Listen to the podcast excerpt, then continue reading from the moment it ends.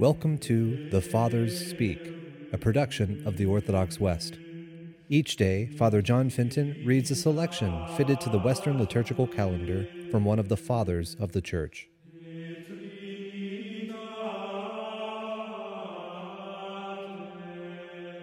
On this, the third Sunday after the Epiphany, let us listen to a portion of a sermon by our Father among the Saints, Peter Chrysologus. You are about to hear how a centurion of a Roman cohort became a leader in the Christian army. A centurion came up to Jesus with a request of him. This is a matter of being wise, not of making a request. A servant boy of mine lies at home. As a master, he pleads the case of the servant in this way I call him mine because he is lying down.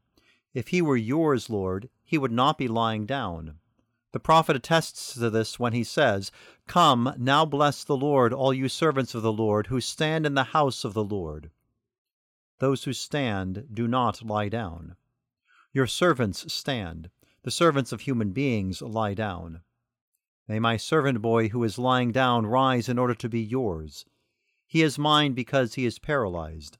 May he now be healed so as to be yours.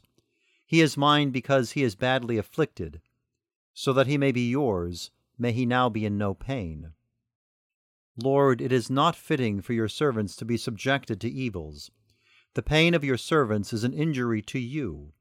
The force of evils should not take hold of your servants.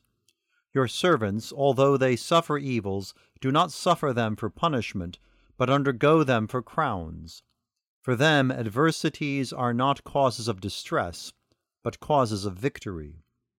Servants of human beings are the ones who suffer evils unwillingly, because their masters are unable to help them in their desperation.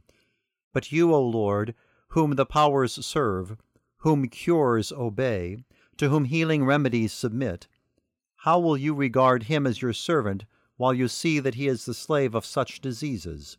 Your goodness is known among the wicked. Even the godless acknowledge your kindness and outsiders proclaim your mercy. Am I to say that he is yours, even though your benevolence does not seek him out as he lies ill? He lies at home and is badly afflicted. And so the magnitude of the affliction does not allow me to bring him and present him to you, lest the infirmity of your servant, if made public, cause him both pain and shame.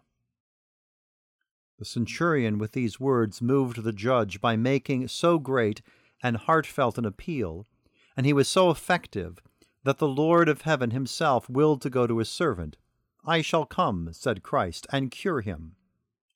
The centurion did not coerce the author of compassion to show compassion, nor did he compel Christ to go to that for which Christ had come.